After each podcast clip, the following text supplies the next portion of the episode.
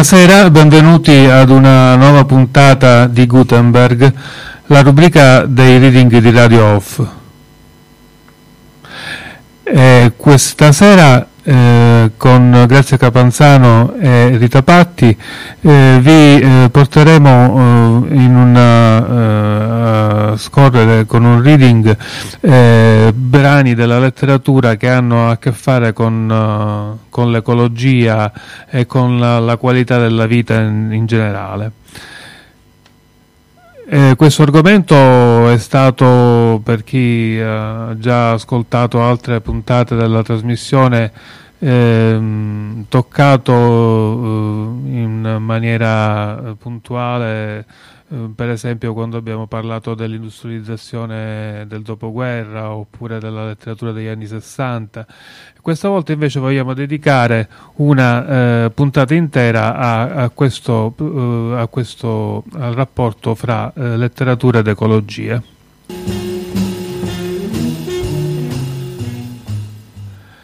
E in questo uh, viaggio che abbiamo, uh, ideale che abbiamo eh, pensato, partiamo davvero da, da molto lontano. Eh, nel 1791 già eh, Giovanni Parini inseriva nel, nelle sue odi una eh, poesia dal titolo La salubrità dell'aria, dove mette a confronto eh, l'aria eh, pura del suo rifugio di, di, campagna con quella già ehm, ammorbata eh, e eh, eh, diciamo malsana della città di Milano. Eh, quindi descrive praticamente l'inquinamento ambientale di Milano determinato da coltivazioni nocive, dalla presenza di rifiuti, eh, tra l'indifferenza della gente e eh, l'inefficienza istituzionale. O beato terreno del vago e upili mio, Ecco al fin nel tuo seno m'accogli, e del natio aere mi circondi, e il petto avido inondi. Già nel polmon capace urta se stesso e scende quest'etere vivace, che gli egri spirti accende, e le, forte, e le forze rintegra e l'animo rallegra. Né qui giaccion paludi, che dall'impuro letto mandino ai capi ignudi nuvol di morbi infetto, e il meriggio e bei colli asciughi i dorsi molli Spera colui che primo alle tristi oziosi acque e al fedito limo la mia città despose, e per lucro ebbe a vile la salute civile. Certo, colui del fiume di Stige ora si impaccia fra l'orribil bitume, onde alzando la faccia bestemmia il fango e l'acqua che radunar gli piacque. Mira, dipinti in viso di mortali pallori, entro al malnato riso i languenti cultori. E trema, o cittadino, che a te il soffri vicino. Io dai miei colli ameni nel bel clima innocente passerò i dì sereni, fra la beata gente che di fatiche onusta e vegeta e robusta. Ben larga ancor natura fu alla città superba di cielo e d'aria pura. Ma chi i bei doni osserba, fra il lusso e l'avarizia e la stolta pigrizia? Non bastò che intorno putridi stagni avesse, anzi a turbarne il giorno sotto le mura stesse trasse gli scellerati rivi a marcir sui prati. E la comun salute sacrificossi al pasto d'ambiziose mute, che poi con crudo fasto calchin per l'empie strade il popolo che cade. Ma al piede dei grandi palagi là il fimo alto fermenta, e di sali malvagie ammorba l'aria lenta che a stagnarsi rimase fra le sublimi case quivi ilari plebei delle spregiate crete d'umor fradici e rei versan fonti indiscrete. Onde il vapor s'aggira e col fiato si ispira. Spenti animali ridotti per le frequenti vie degli altri corrotti empion le stive odie. Spettacolo deforme del cittadin sull'orme né appena cade il sole che vaganti latrine con spalancate gole lustrano ogni confine della città che desta beve l'aura molesta. Gridan le leggi, è vero, e temi bieco guata, ma sol di sé pensiero all'inerzia privata. Ma dove corro e vago, lontano dalle belle colline e da bel lago, e dalle villanelle a cui si vivo e schietto aereo ondeggiar fa il petto? Va per negletta via, ognor l'util cercando la calda fantasia, che sol felice è quando l'utile unire può al vanto di suo inghevol canto.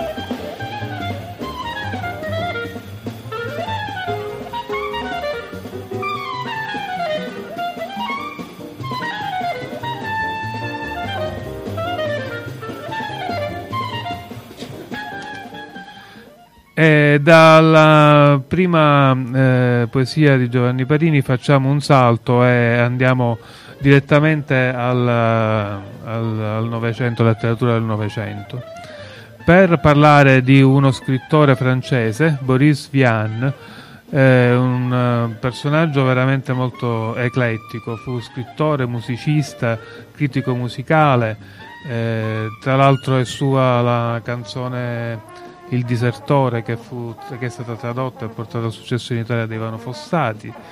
Eh, Vian fu vicino al movimento della patafisica di Jarry e al surrealismo. Eh, tra la sua mh, mm, grande eh, produzione di romanzi, uno dei più belli, appunto questo scritto nel 47, 1947, La schiuma dei giorni, in cui eh, descrive il disagio di vivere in un mondo che si va deformando proprio per colpa dell'uomo e delle sue azioni.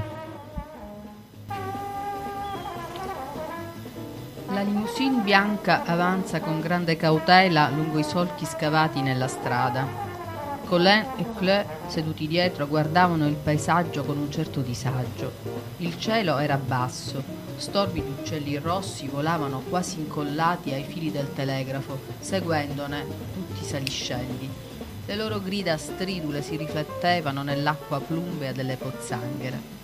Perché abbiamo fatto questa strada? domandò Clé a Colin. È una scorciatoia, disse Colin. Non si può farne a meno.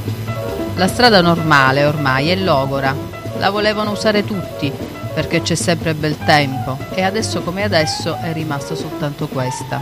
Ma non ti preoccupare, Nicolà guida benissimo. È questa luce che mi dà fastidio, disse Clé. Il suo cuore batteva forte, come stretto da un guscio troppo duro. Colin la circondò con un braccio e le prese sotto i capelli il collo grazioso, così come si fa con i gattini. Vuoi che ti metta i vetri gialli? disse Colin. Metti qualche colore. Colin premette dei bottoni, verdi, azzurri, gialli e rossi e i vetri corrispondenti sostituirono quelli della macchina. Si sarebbe potuto credere di trovarsi dentro un arcobaleno e ogni volta che l'auto passava davanti a un palo del telegrafo, sulle fodere della pelliccia bianca danzavano ombre screziate. Cle si sentì subito meglio ai due lati della strada c'era un muschio secco e striminzito di un verde scolorito e di tanto in tanto un albero contorto e scapigliato. Neanche un soffio di vento increspava lo strato di fango che schizzava sotto le ruote dell'auto. Nicolà aveva un bel da fare per conservare il controllo della direzione e solo con molti sforzi riusciva a tenersi al centro della carreggiata sconquassata. Si girò per un momento. Non si preoccupi, disse a Cleux. Non sarà così per molto tempo, tra pochissimo la strada cambierà. Clé si girò verso il vetro ed ebbe un brivido. Dritta a fianco di un palo del telegrafo una bestia coperta di squame la fissava. Guarda, Colin, che roba è? Colin guardò. Non lo so, disse, però non sembra cattivo. È uno degli uomini incaricato di controllare il funzionamento delle linee, disse Nicolà sopra la propria spalla. Sono vestiti così per evitare che il fango penetri dentro di loro. Era davvero orribile, mormorò Clé. Colè l'abbracciò. Non aver paura, mio Clé, era soltanto un uomo. Sotto le ruote il terreno cominciava a sembrare più solido. Una vaga luminosità tingeva l'orizzonte. Guarda, disse Colin, il sole. Nicolà scosse la testa facendo di no. Sono le miniere di rame, disse. Stiamo per attraversarle. Proviamo ad abbassare i vetri colorati, disse ancora Colin. Sì, disse Clé. Adesso la luce è meno cattiva. La strada fece un'altra curva brusca e si ritrovarono nel mezzo delle miniere di rame. Erano qualche metro sotto di loro, disposti a terrazza su tutti e due i lati della strada. Immense distese di rame verdastro srotolavano all'infinito la loro aridità. Centinaia di uomini vestiti con tute ermetiche si agitavano attorno ai fuochi, altri ammucchiavano i pira- piramidi regolari il combustibile che veniva loro continuamente portato da vagoncini elettrici. Il rame, sotto l'effetto del calore, fondeva e scorreva in ruscelli rossi, dentro i quali galleggiavano scorie spugnose e dure come la pietra. Qua e là venivano raccolti in grandi serbatoi dove alcune macchine li pompavano e li travasavano dentro tubature ovali. Alcuni di quegli uomini si erano fermati a guardare la macchina che passava, nei loro occhi c'era soltanto una commiserazione un po' canzonatoria. Erano larghi e robusti, sembrava che nulla li potesse alterare. Nicolà premette un po' sull'acceleratore. L'auto correva sulla strada screpolata, nel frastuono delle macchine e del rame in fusione. Tra poco riprenderemo la vecchia strada, disse Nicolà.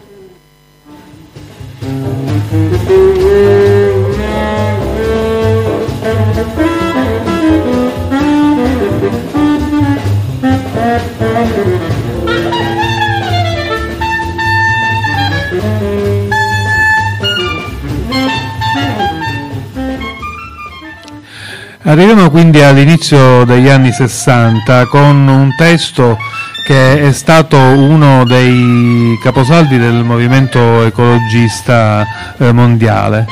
Eh, Rachel Carson, una eh, scienziata, eh, scrittrice canadese, eh, scrisse e pubblicò eh, nel 62, nel 1962 il testo Primavera silenziosa eh, era una denuncia eh, circostanziata dal punto di vista scientifico eh, della, dei danni del, provocati dal, dal, DDT e dai vari ehm, insetticidi chimici. Eh, ricevette una strenua opposizione ancora prima di venire pubblicato. Infatti il Time riferisce nel 99 eh, così, la Carson venne assalita violentemente da minacce di causa e derisione, inclusa l'insinuazione che questa scienziata così meticolosa fosse una donna isterica, non qualificata a scrivere un libro di tale portata. Un imponente contrattacco venne organizzato e guidato dalla Monsanto, Versicol, American Cianamid, come da tutta l'industria chimica. Eh, la premessa, diciamo, il eh, primo capitolo di questo eh, volume, Primavera Silenziosa, eh, ipotizza che a causa del eh, proliferare degli insetticidi chimici, eh, un bel giorno la primavera non sarà più, non sarebbe stata più piena di, di, di uccelli e di animali che l'avrebbero eh, resa felice, ma sarebbe stata una primavera silenziosa.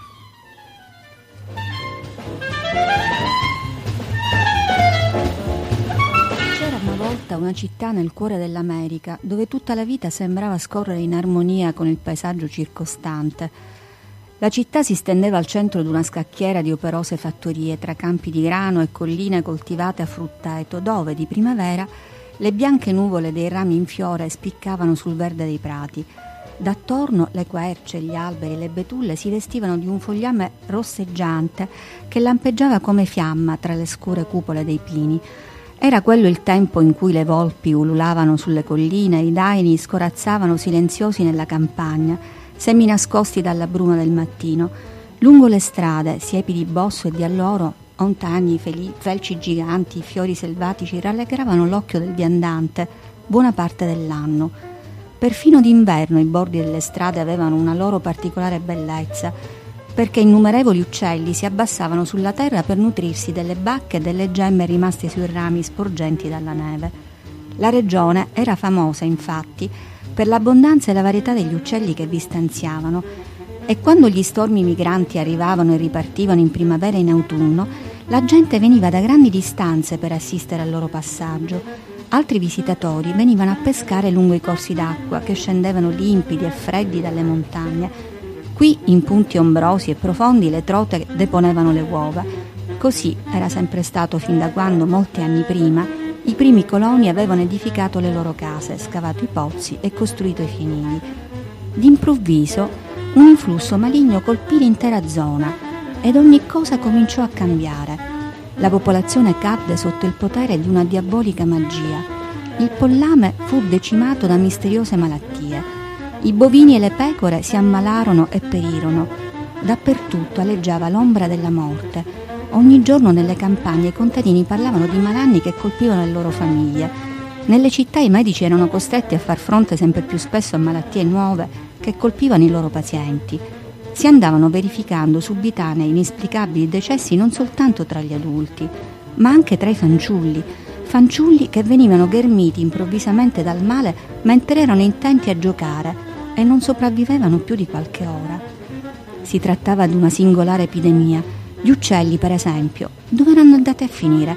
Molta gente ne parlava con perplessità e sgomento. Nei cortili non se ne vedeva più uno in cerca di cibo i rari uccellini che si potevano vedere erano moribondi, assaliti da forti tremiti, non potevano più volare. La primavera era ormai priva del loro canto. Le albe, che una volta risuonavano del gorgheggio mattutino dei pettirossi, delle ghiandaie, delle tortore, degli scriccioli e della voce di un'infinità di altri uccelli, adesso erano mute. Un completo silenzio dominava sui campi, nei boschi e sugli stagni. Nelle fattorie le chiocce continuavano a covare ma nessun pulcino nasceva. I contadini si lamentavano perché non riuscivano più ad allevare i maiali. Infatti ben pochi porcellini venivano al mondo ed anche quei pochi sopravvivevano per breve tempo. Giunse per i meli la stagione della fioritura, ma le api non danzavano più fra le corolle. Non vi fu quindi impollinazione e non si ebbero frutti. I bordi delle strade, prima tanto attraenti, erano adesso fiancheggiati da una vegetazione così brulla ed appassita che sembrava devastata da un incendio, eppure qui regnava il silenzio e si notava l'assenza di un qualsiasi segno di vita. Anche i corsi d'acqua erano rimasti spopolati ed i pescatori li disertavano giacché tutti i pesci erano morti. Nelle grondaie tra le tegole dei tetti apparivano le tracce di una polvere bianca e granulosa. Essa era caduta come neve qualche settimana prima sulle case, sulle strade, sui campi e sui fiumi. Nessuna magia, nessuna azione nemica aveva arrestato il risorgere di una nuova vita. Gli abitanti stessi ne erano colpevoli.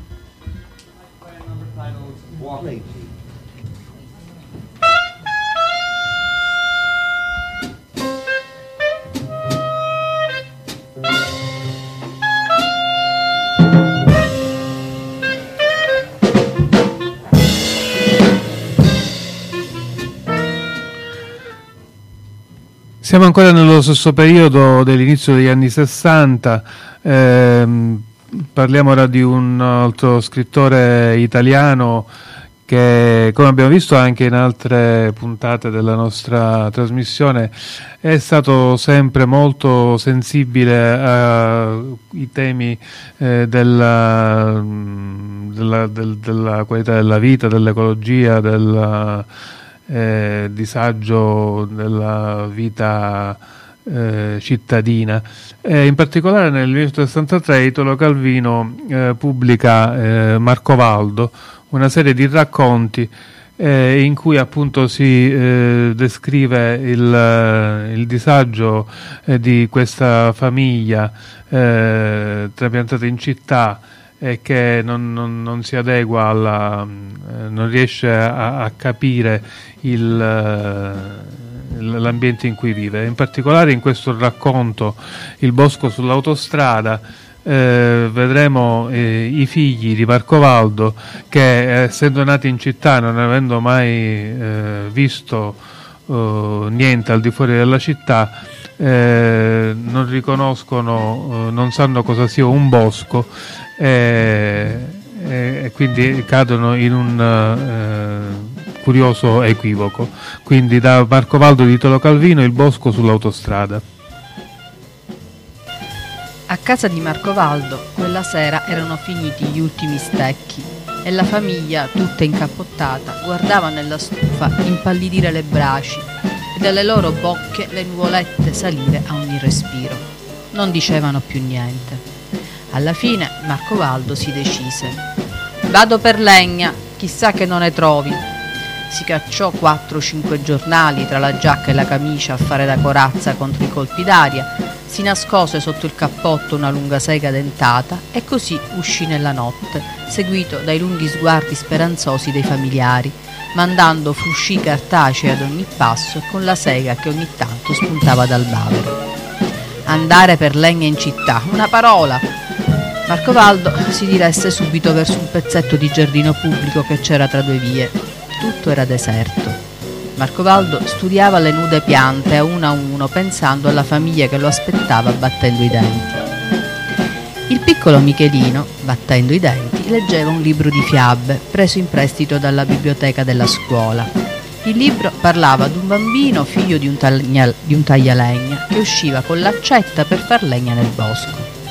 Ecco dove bisogna andare, disse Michelino, nel bosco, lì sì che c'è la legna. Nato e cresciuto in città, non aveva mai visto un bosco neanche da lontano. Detto fatto, combinò coi fratelli.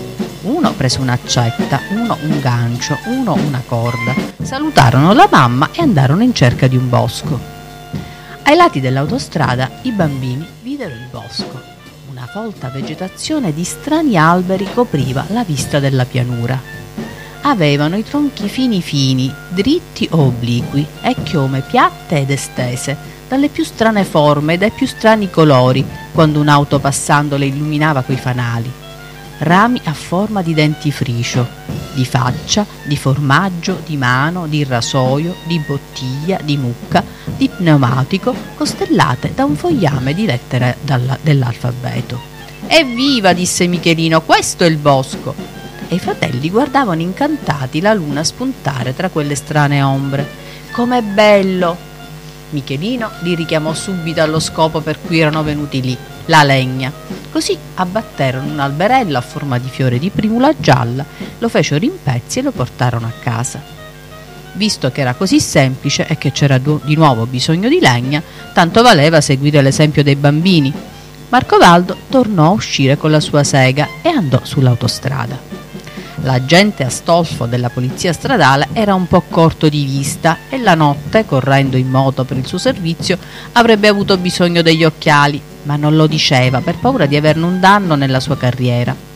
Quella sera viene denunciato il fatto che sull'autostrada un branco di monelli stava buttando giù cartelloni pubblicitari. L'agente Astolfo parte di ispezione. Il cartellone di una compressa contro l'emicrania era una gigantesca testa d'uomo con le mani sugli occhi dal dolore. Astolfo passa e il fanale illumina Marco Valdo arrampicato in cima che con la sua sega cerca di tagliarsene una fetta. Abbagliato dalla luce, Marco Valdo si fa piccolo piccolo e resta lì immobile, aggrappato ad un orecchio del testone, con la sega che è già arrivata a mezza fronte. Astolfo studia bene e dice: Ah sì, compressa e stappa. Un cartellone efficace, ben trovato. Quell'omino lassù con quella sega significa l'emicrania che taglia in due la testa. L'ho capito subito e se ne riparte soddisfatto. Tutto è silenzio e gelo. Marco Valdo dà un sospiro di sollievo, si riassetta sullo scomodo trespolo e riprende il suo lavoro. Nel cielo illuminato dalla luna si propaga lo smorzato gracchiare della sega contro il legno.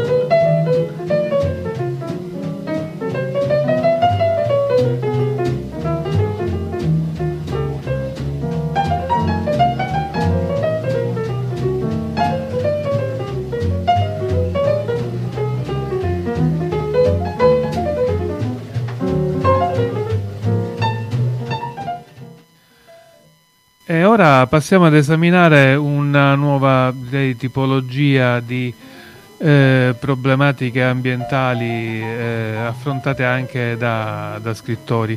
Eh, ci trasferiamo negli Stati Uniti d'America, Don DeLillo nel 1985 pubblica Rumore Bianco, in cui si ipotizza un, eh, un improvviso incidente chimico che eh, provoca la, ehm, eh, il, la deportazione di una grande quantità di gente eh, per, eh, per, mettersi in salvo e in questo libro Don DeLillo mette in evidenza eh, che questi, questi, avvenimenti improvvisi mettono in dubbio tutte le certezze che gli uomini hanno e ai quali non trovano una via d'uscita.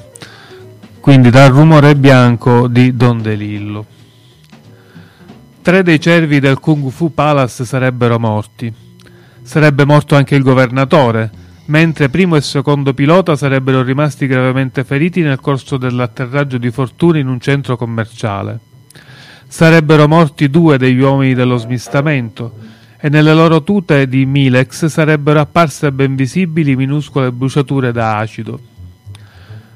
Mandrie di pastori tedeschi, i famosi cani capaci di annusare il Niodene D, fatti a brandelli, paracadute, si diceva che stessero aggirando per le comunità colpite. Nella zona ci sarebbe stata una fioritura di avvistamenti UFO. Si sarebbero verificati frequenti casi di saccheggio da parte di individui avvolti in fogli di plastica. Due di essi sarebbero stati uccisi. Sei uomini della Guardia Nazionale sarebbero morti, uccisi in uno scontro a fuoco avvenuto dopo un tumulto razziale. Si parlava di aborti, di bambini nati prematuri. Vi sarebbero stati avvistamenti di ulteriori grasse nuvole. Coloro che riferivano tali notizie non controllate lo facevano con un certo timore reverenziale, saltellando sulle punte dei piedi nel freddo, con le braccia incrociate sul petto. Temevano che potessero essere vere, ma al tempo stesso erano impressionate del carattere drammatico dei fatti. L'evento tossico aveva diffuso uno spirito immaginativo. Alcuni mettevano in giro le notizie, altri le ascoltavano incantati. C'era un rispetto crescente nei confronti delle notizie truculente, dei racconti più raggelanti. Non è che fossimo più portati di prima a crederci o meno, ma adesso si era più disposti ad apprezzarli. Cominciammo a stupirci della nostra stessa capacità di costruire il timore riverenziale. Mia figlia Babette era raggomitolata su un materassino gonfiabile coperta con il proprio soprabito. Qualche istante dopo disse qualcosa. Sillabe distinte, non un mormorio di sogno, ma una lingua non esattamente di questo mondo mi sforzai di capire. Ero convinto che stesse dicendo qualcosa, combinando unità di significato concrete. Guardai il suo volto e attesi. Passarono dieci minuti. Quindi pronunciò due parole chiaramente udibili, al tempo stesso familiari e sfuggenti. Parole che sembravano avere un significato rituale, parte di un incantesimo verbale o di un inno d'estasi. Toyota Celica, Passò un momento prima che mi rendessi conto che si trattava del nome di un'automobile. La verità non fece altro che stupirmi ancora di più. La pronuncia di quelle parole era stata bella e misteriosa, indorata da un miracolo incombente. Era come il nome di un'antica potenza celeste, incisa in segni cuneiformi su una tavoletta. Mi fece sentire che lassù c'era qualcosa. Ma com'era possibile? Una semplice marca, una comune auto. Com'era possibile che quelle parole quasi prive di senso, mormorate nel sonno inquieto di una bambina, mi avessero fatto avvertire un significato, una presenza?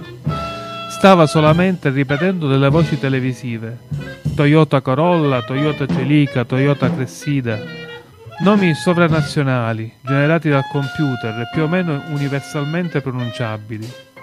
Parte del rumore cerebrale di ogni bambino di regioni subliminali troppo remote per essere indagate. Qualunque ne fosse la fonte, la loro pronuncia mi aveva colpito con l'impatto di un istante di, splendi- di splendida trascendenza. Volli dividere con Babetto il suo materassino gonfiabile, per cui mi stesi accanto al suo corpo, un ammasso sognante. Le sue mani, i suoi piedi, il suo volto erano riparati sotto il soprabito. Rimaneva soltanto uno sboffo di capelli. Caddi all'improvviso in un oblio marino, coscienza abiss- abissale e granchiesca, silente e priva di sogni.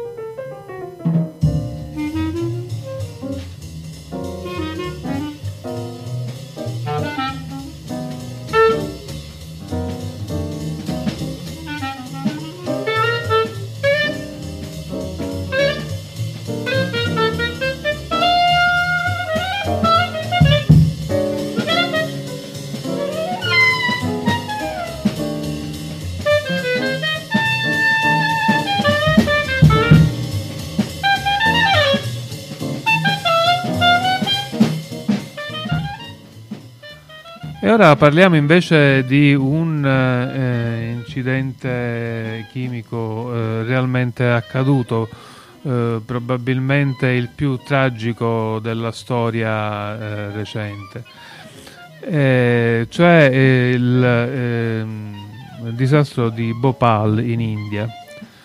Eh, Dominique Lapierre e Javier Moro nel romanzo Mezzanotte e 5 a Bhopal del 2001 eh, rievoca questo uh, avvenimento eh, verificatosi nel dicembre dell'84 eh, alternando e eh, inserendo diciamo, la descrizione vera de, de, degli avvenimenti che portarono al disastro, cioè il, prima l'impianto di questa industria di fertilizzanti chimici che eh, avrebbe dovuto risollevare le sorti dell'agricoltura indiana che poi eh, pian piano fallisce e, e, alla fine viene abbandonata senza eh, adottare eh, le dovute eh, procedure di sicurezza fino appunto alla, all'esplosione eh, del reattore e alla eh,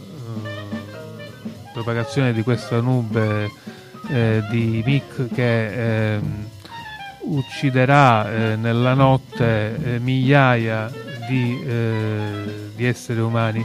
Ehm, la, il, non, non, si sa ancora oggi quanti siano state realmente le vittime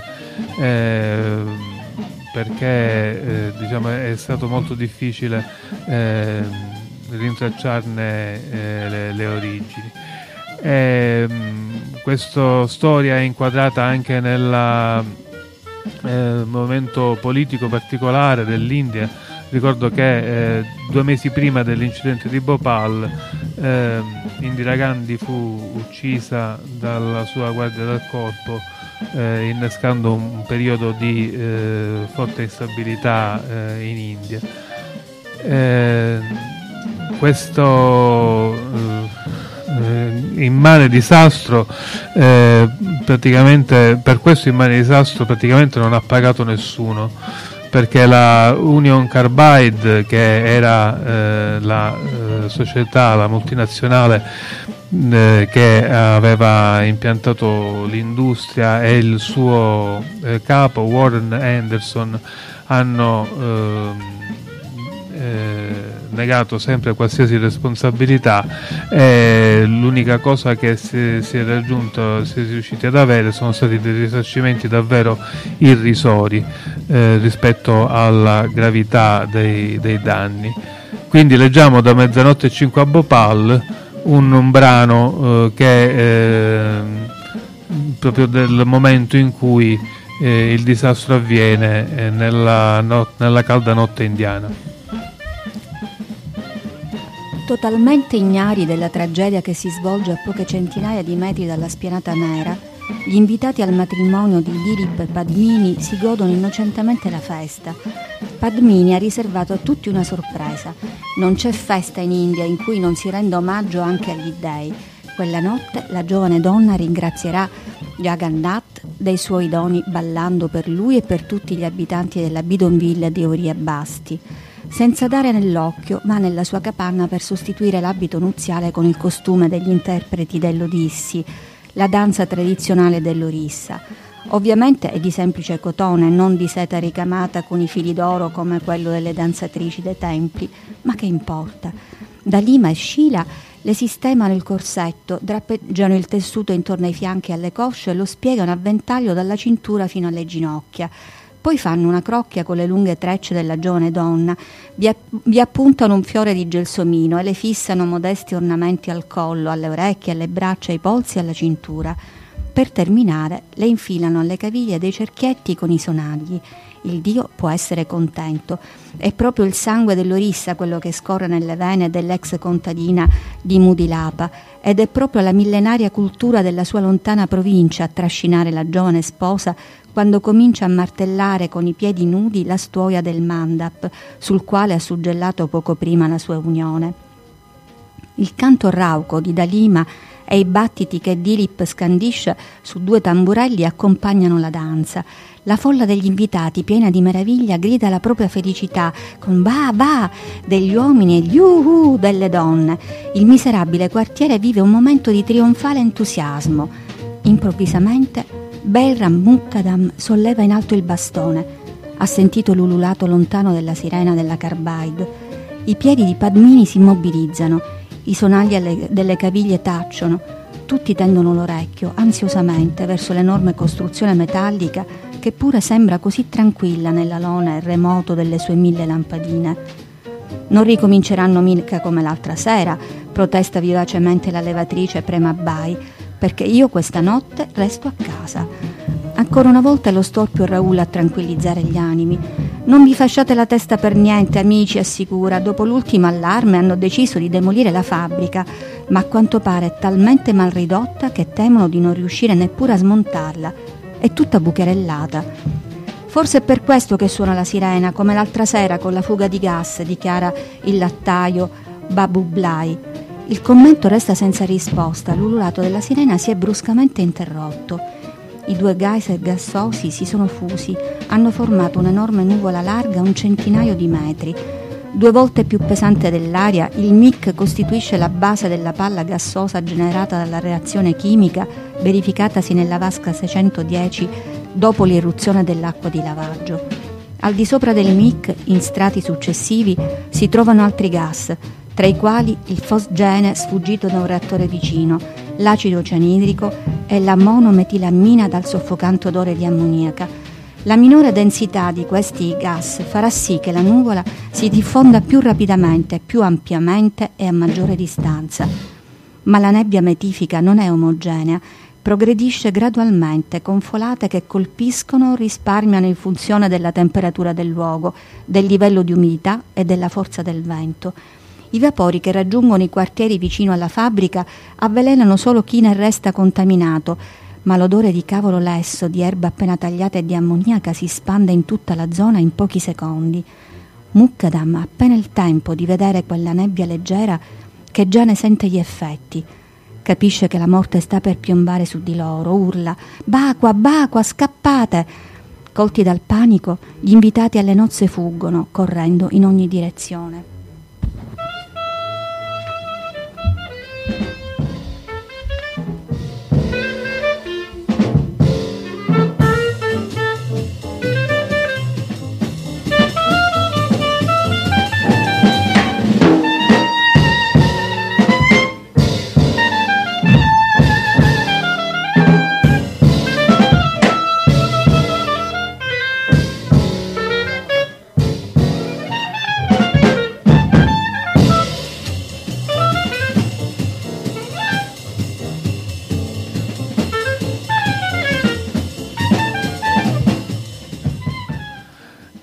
Passiamo così agli anni 90 del Novecento, quando si affaccia il, diciamo, eh, nella eh, vita eh, mondiale un nuovo tipo di, eh, di, di, rischio, cioè quello di ehm, eh, attentati ehm, eh, attraverso eh, sostanze chimiche batteriologiche. Eh, uno dei più eh, pesanti eh, di questi, di, questi, attentati avvenne a Tokyo, nella metropolitana, nel 1995, eh, ad opera di una setta religiosa chiamata Aum, eh, che appunto fu individuata come colpevole dell'atto ter- terroristico. Furono, con, si contarono 12 morti e più di 5.000 intossicati in questo evento. Eh, il, lo scrittore giapponese Murakami, Haruki Murakami, eh, nel 98 eh, decide di eh, esaminare a fondo questo eh, episodio attraverso facendo delle interviste a alcune delle vittime del, del, insomma, dei, de, degli scampati a questo evento, eh, ai loro familiari e eh, anche alcuni affiliati della setta religiosa. In quanto eh, fino ad allora eh, diciamo, il, i media eh, giapponesi anche forse per esorcizzare un po' eh, le, l'evento e le possibilità negative, avevano eh, diciamo, diviso il, eh, il mondo in, in, due categorie, eh, gli attentatori affiliati alla setta religiosa tutti come cattivi e eh, invece le vittime tutti come buoni. Naturalmente questa divisione manichea non convince Murakami che eh, scavando attraverso le interviste molto accurate con tutte queste persone eh, giunge alla, alla conclusione che in realtà eh, non, tutto buono, non, tutto è buono da un lato, non tutto è cattivo dall'altro, ma anche eh, all'interno de, de, delle vittime, di quelli che, che hanno subito questa cosa, c'è un qualcosa eh, eh che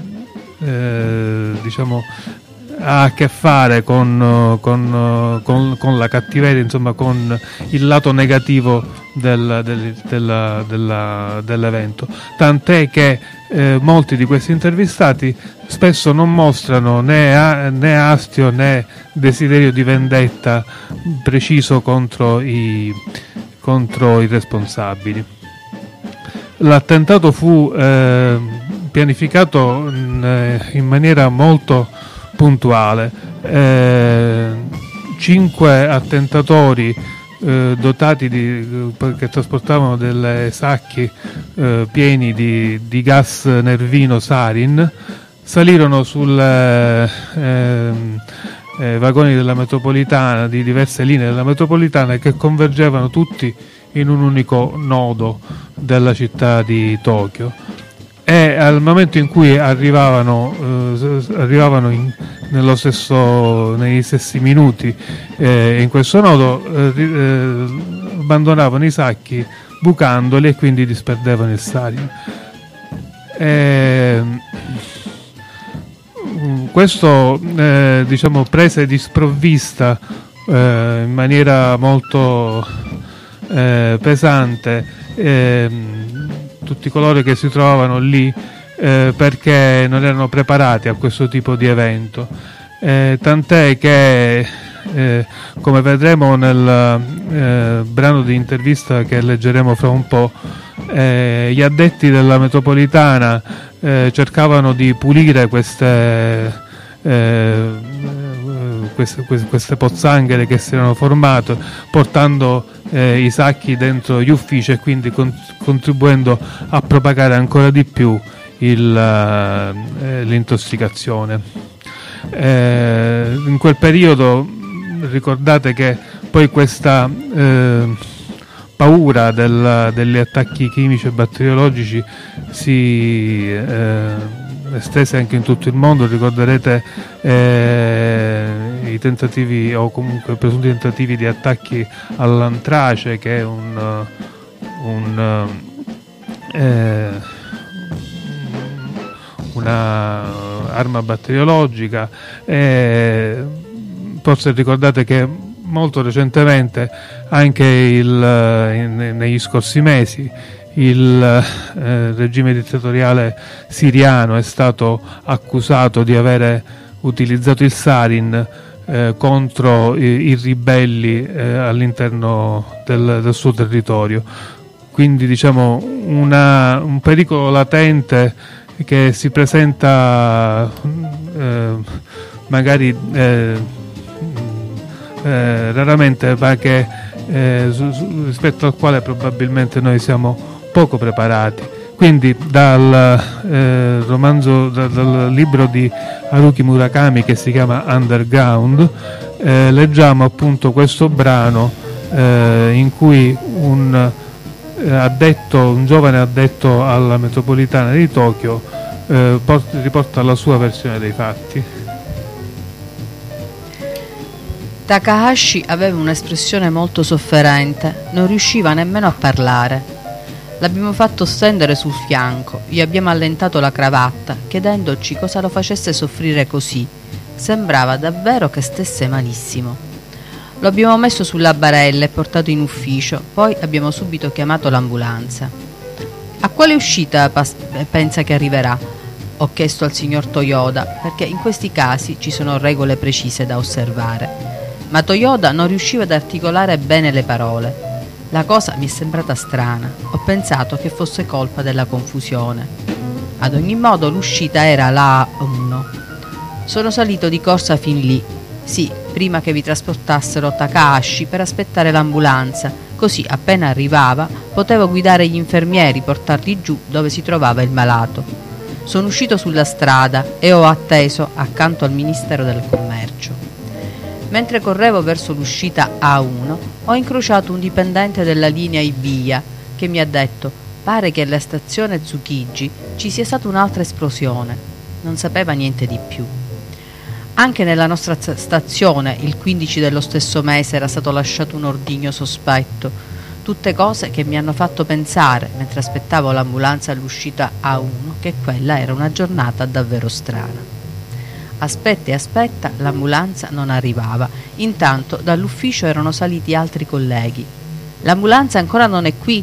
Come facciamo? hanno chiesto. Così abbiamo deciso di cominciare a portare Takahashi su fino all'uscita.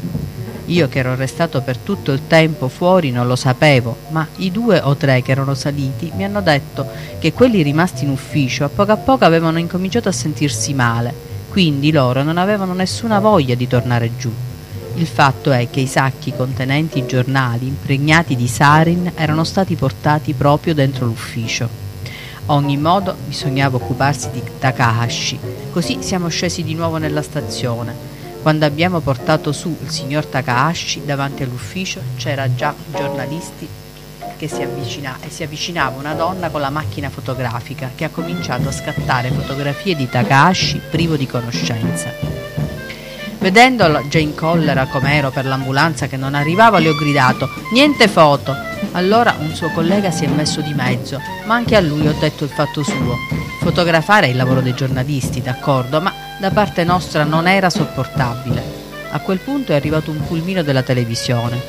Ho saputo dopo che si trattava del canale TeleV Tokyo. Mi pare che qualcuno volesse intervistarmi, mi ha chiesto qualcosa come qual è la situazione. Non ricordo se fosse uno della tele V Tokyo o no. A me però non sembrava il momento di rispondere alle interviste. L'ambulanza non arrivava. Poi mi sono reso conto che quelli della televisione avevano un pulmino. Allora gli ho chiesto, visto che avete una vettura così, perché non la portate voi questa persona all'ospedale? Può darsi che il mio tono fosse un po' brusco, non ricordo esattamente, ero anch'io piuttosto agitato, ma ci non ci si capiva gli uni con gli altri, quindi abbiamo discusso un po'. Insomma, non mi hanno detto subito sì. E intanto pass- era passato altro tempo. Quando ci siamo messi d'accordo abbiamo reclinato il sedile posteriore del pulmino, vi abbiamo steso Takahashi e vi abbiamo fatto salire un altro collega, il signor Hoori, perché anche lui non stava bene. Hoori era rimasto per tutto il tempo accanto a Takahashi e si era occupato di lui, ma una volta salito su strada si era sentito male e ogni tanto vomitava un po'. Sul pulmino è salito un terzo collega, il signor Sawaguchi. Così in tutto sono state soccorse tre persone.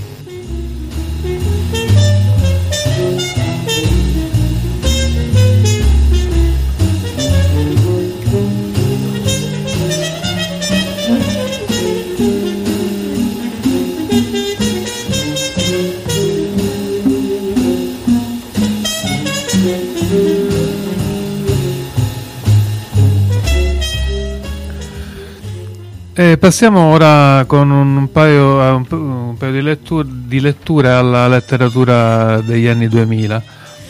Eh, lo scrittore che ora incontriamo è in realtà uno scienziato eh, diciamo specializzato in entomologia, molto famoso, Giorgio Celli, purtroppo eh, morto da circa cinque anni fa, che oltre a essere un, uh, appunto un grande scienziato è stato anche un ottimo divulgatore. E, ehm, naturalmente il suo, il suo, i suoi scritti e le sue eh, eh, conferenze, il suo, il, il suo, impegno è stato sempre quello nei, a favore dei, degli animali e della, eh, de, diciamo della buona eh, vita e salute degli animali anche nella società umana. E nel 2005 ha scritto questo racconto, Il cane di Natale, in cui eh, parla dell'orrore del commercio degli animali da esperimento. L'ho portato, sì, da veterinari di quell'ambulatorio, cominciò a raccontare Birba con una voce d'oltretomba, come se recitasse un esorcismo nero. Però, lupo, durante il tragitto si era trasformato in una belva. Quando l'inserviente si avvicinò con l'asta a guinzaglio per tirarlo fuori, il cane si avventò contro le sbarre della gabbia e le morse furioso. Aveva gli occhi vitrei e la bava alla bocca. Non l'avevo mai visto così e ne ebbi paura. La mia paura contagiò tutti e mi fu intimato di portare via quella bestiaccia e di andare al diavolo. Birba bevve e il sorriso di iena fece di nuovo capolino sulla sua faccia cadaverica. Portarlo indietro era impossibile, non potevo deluderti. Prima di quel giorno ero stato io il tuo schiavo e stentavo a ritrovare la mia libertà. E poi tu lo sai, odiavo quella bestia. Perché? lo interruppe Aldo Como. Perché presso di te contava più di me tu stimavi più quell'animale del tuo vecchio amico d'infanzia io non potevo sopportarlo. Ogni volta che lo vedevo insieme a te o a tuo figlio era come se ricevessi uno schiaffo, un insulto, come se voi faceste beffe della mia umanità considerandomi meno di un cane. Quindi mi allontanai con il fiorino e il cane inferocito e decisi di recarmi in quella casupola di montagna non lontana da Sestola, che era stato un tempo la dimora di mio padre, il Montanaro, come tutti lo chiamavano qui a Modena, e che a poco a poco, abbandonata a se stessa alle intemperie, intemperie, si era trasformata in un rudere. Parcheggiai sotto il fienile e mi mise a pensare al da farsi, mentre Lupo ringhiava ancora convulso, fissandomi con occhi pieni di disperazione e di rabbia. Nel frattempo il mio astio per quel cane che mi dava tanti problemi era cresciuto a dismisura e finii per lasciarlo per due giorni in quella gabbia sotto il fienile, solo, a digiuno. Quando tornai il suo ululato mi fece certo che la bestiaccia era viva ancora e un guardiacaccia di passaggio che aveva fatto un'ispezione sul luogo di prigionia di lupo mi chiese, con voce un po' perentoria, spiegazioni. Ebbi l'impressione che l'uomo avesse dato qualcosa da mangiare al recluso e che avesse maturato una curiosità morbosa per quel fiorino, quella gabbia, quel cane famelico e feroce. Gli dissi che si era trattato di un disguido, che degli avvenimenti infausti in città avevano impedito di tornare subito alla bicocca per nutrire lupo, ma che quella bestiaccia aveva morso a sangue un mio familiare e che ero incerto se riprenderlo con me o farlo sopprimere. E fu allora che il guardiacaccia si mutò nel demonio e mi sussurrò quell'orribile idea. Nel demonio? Che idea? Anche Aldo Como senza volerlo si era messo a sussurrare. Mi disse che a Modena, in un certo negozio di animali, c'era un uomo. Un uomo che comprava i cani randaggi e le consegnava a quei laboratori a quei laboratori che praticano la vivisezione, la voce di Aldo Como era piena di orrore. Hai fatto questo? Sì, disse Birba, e quella confessione sembrò liberarlo. Fissò il suo interlocutore dritto negli occhi e ripeté: Sì, perché lo odiavo. Odiavo te in lui e volevo farti soffrire. Volevo che tu sapessi di avere mandato il tuo cane fedele alla tortura. Ogni giorno che ti incontravo, dopo, avrei voluto dirtelo, ma alla fine non osavo. Speravo che prima o poi avrei trovato la forza di confessarti quel delitto che non apparteneva solo a me, che era anche tuo. Quando ti ho visto comparire sulla soglia dell'osteria questa sera, per un attimo ho creduto che tu fossi quel guardiacaccia e che mi portassi notizie dall'inferno. Invece quando ti sei spostato in piena luce ho visto che eri tu e ho pensato che ti avevo in pugno, che finalmente ti avrei detto tutto.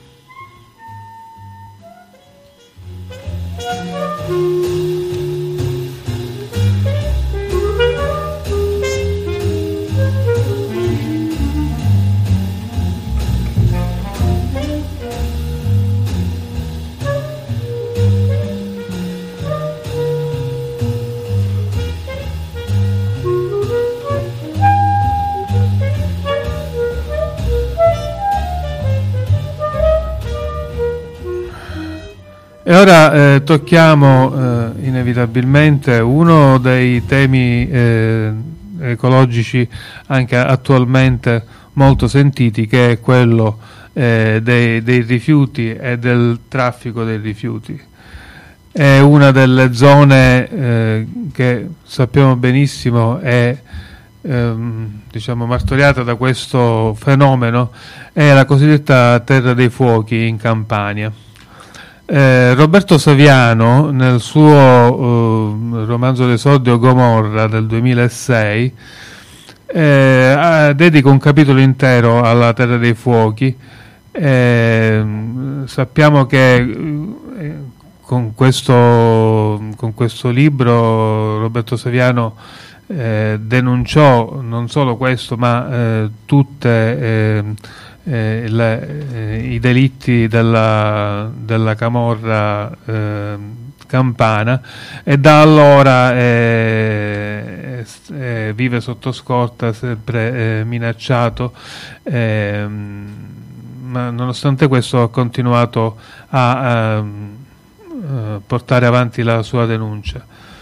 Eh, dopo un paio di saggi o di eh, diciamo, eh, libri di di autofiction, eh, ha pubblicato recentemente un ultimo libro che è in realtà invece un romanzo molto bello, eh, La paranza dei bambini, in cui eh, racconta eh, la ehm, nuova eh, leva eh, del, dei camorristi giovanissimi che pur di Ehm, guadagnare tutto e subito eh, non insomma, rischiano anche la morte. Comunque noi eh, torniamo quindi a Gomorra e eh, leggiamo questo breve eh, estratto sulla Terra dei Fuochi. Le campagne del napoletano e del casertano sono mappamondi della monnezza, cartina al tornasole della produzione industriale italiana Visitando discariche e cave è possibile vedere il destino di interi decenni di prodotti industriali italiani. Mi è sempre piaciuto girare con la Vespa nelle straducole che costeggiano le discariche. È come camminare sui residui di civiltà, stratificazioni di operazioni commerciali. È come fiancheggiare piramidi di produzioni, tracce di chilometri consumati strade di campagna spesso terribilmente cementificate per agevolare l'arrivo dei camion territori dove la geografia degli oggetti si compone di un mosaico vario e molteplice.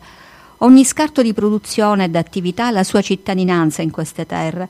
Una volta un contadino stava arando un campo che si ingolfava appena comperato, esattamente al confine tra il napoletano e il casertano. Il motore del trattore si ingolfava, era come se la terra quel giorno fosse particolarmente compatta.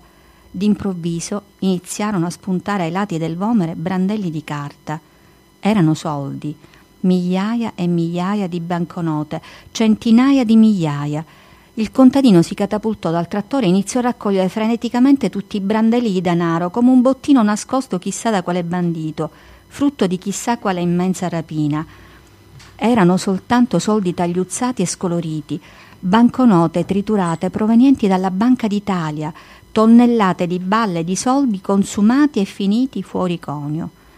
Il tempio della lira era finito sottoterra. I rimasugli della vecchia cartamoneta rilasciavano il loro piombo in un campo di cavolfiori.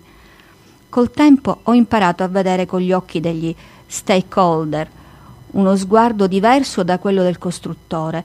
Un costruttore vede lo spazio vuoto come qualcosa da riempire, cerca di mettere il pieno nel vuoto. Gli stakeholder pensano invece a come trovare il vuoto nel pieno. Franco, quando camminava, non osservava il paesaggio, ma pensava a come poterci ficcare qualcosa dentro, come vedere tutto l'esistente a mo' di grande tappeto e cercare nelle montagne ai lati delle campagne il lembo da sollevare per spazzarci sotto tutto quanto è possibile. Una volta, mentre camminavamo, Franco notò la piazza abbandonata di una pompa di benzina e pensò immediatamente che i serbatoi sotterranei avrebbero potuto ospitare decine di piccoli fusti di rifiuti clinici una tomba perfetta. E così era la sua vita, una continua ricerca di vuoto. Franco poi aveva cessato di fare lo stakeholder, di macinare chilometri con le auto a presentarsi agli imprenditori del nord-est a essere chiamato in mezza Italia. Aveva messo su un corso di formazione professionale. Gli stakeholder campani erano i migliori, avevano battuto la concorrenza dei calabresi, dei pugliesi e dei romani perché grazie ai clan avevano fatto delle discariche campane un enorme discount senza soluzione di continuità. In trent'anni di traffici sono riusciti a incamerare di tutto, a smaltire ogni cosa con un unico obiettivo, abbattere i costi e aumentare la quantità da appaltate. L'inchiesta Remida del 2003, che prende il nome da una telefonata intercettata di un trafficante, e noi appena tocchiamo la monnezza la facciamo diventare oro, mostrava che ogni passaggio del ciclo dei rifiuti riceveva la sua quota di profitto. Quando ero in macchina con Franco ascoltavo le sue telefonate. Dava consulenze immediate su come e dove smaltire i rifiuti tossici. Parlava di rame, arsenico, mercurio, cadmio, piombo, cromo, nichel, cobalto, molibdeno. Passava dai residui di conceria a quelli ospedalieri, dai rifiuti urbani agli pneumatici, spiegava come trattarli, aveva in mente interi elenchi di persone e siti di smaltimento a cui rivolgersi. Pensavo ai veleni mischiati al compost, Pensavo alle tombe per i fusti ad alta tossicità scavate nel corpo delle montagne. Divenivo pallido. Franco se ne accorgeva.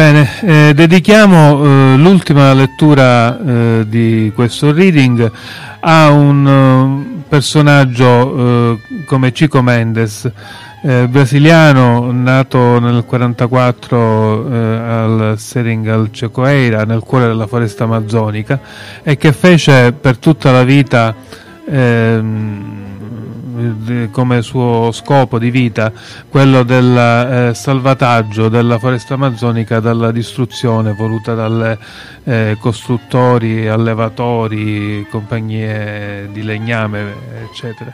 Nel 1975 Cico Mendes organizzò uno dei primi sindacati dei lavoratori rurali per difendersi da queste, dalle intimidazioni, dall'occupazione della terra.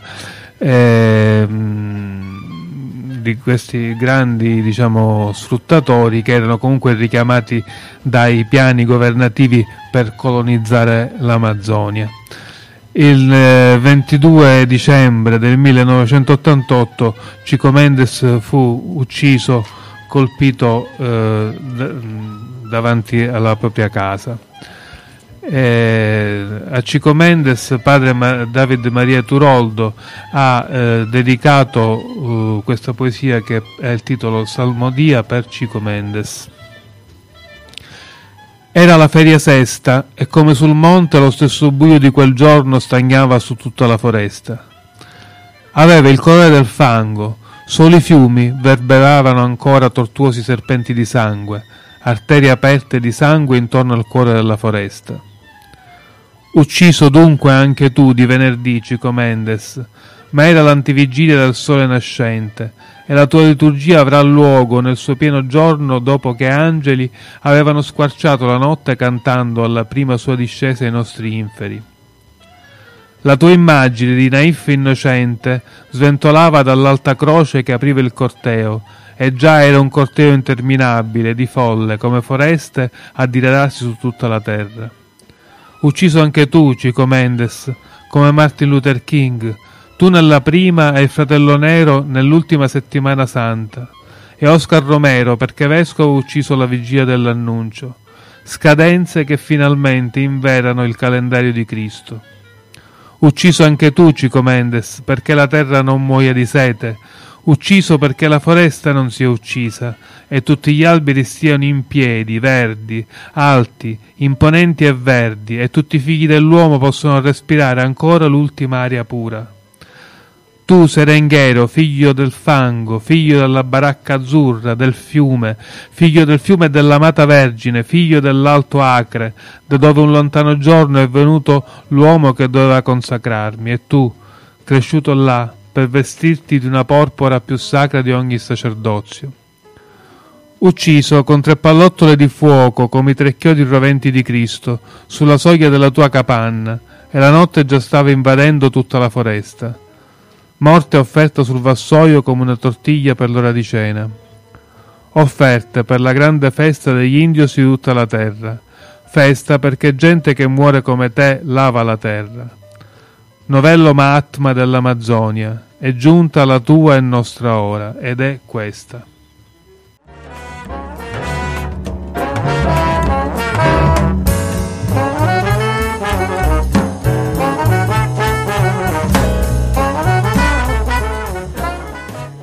E con questa poesia chiudiamo il reading di questa sera che abbiamo eh, dedicato alla ecoletteratura, cioè ai rapporti fra eh, scrittura, letteratura e, e temi eh, dell'ecologia, della qualità della vita. Ehm, io sono Fabrizio Vasile e assieme a eh, Grazia Capanzano e Rita Patti eh, vi ringraziamo per l'ascolto e vi diamo appuntamento ad una prossima puntata. Ciao!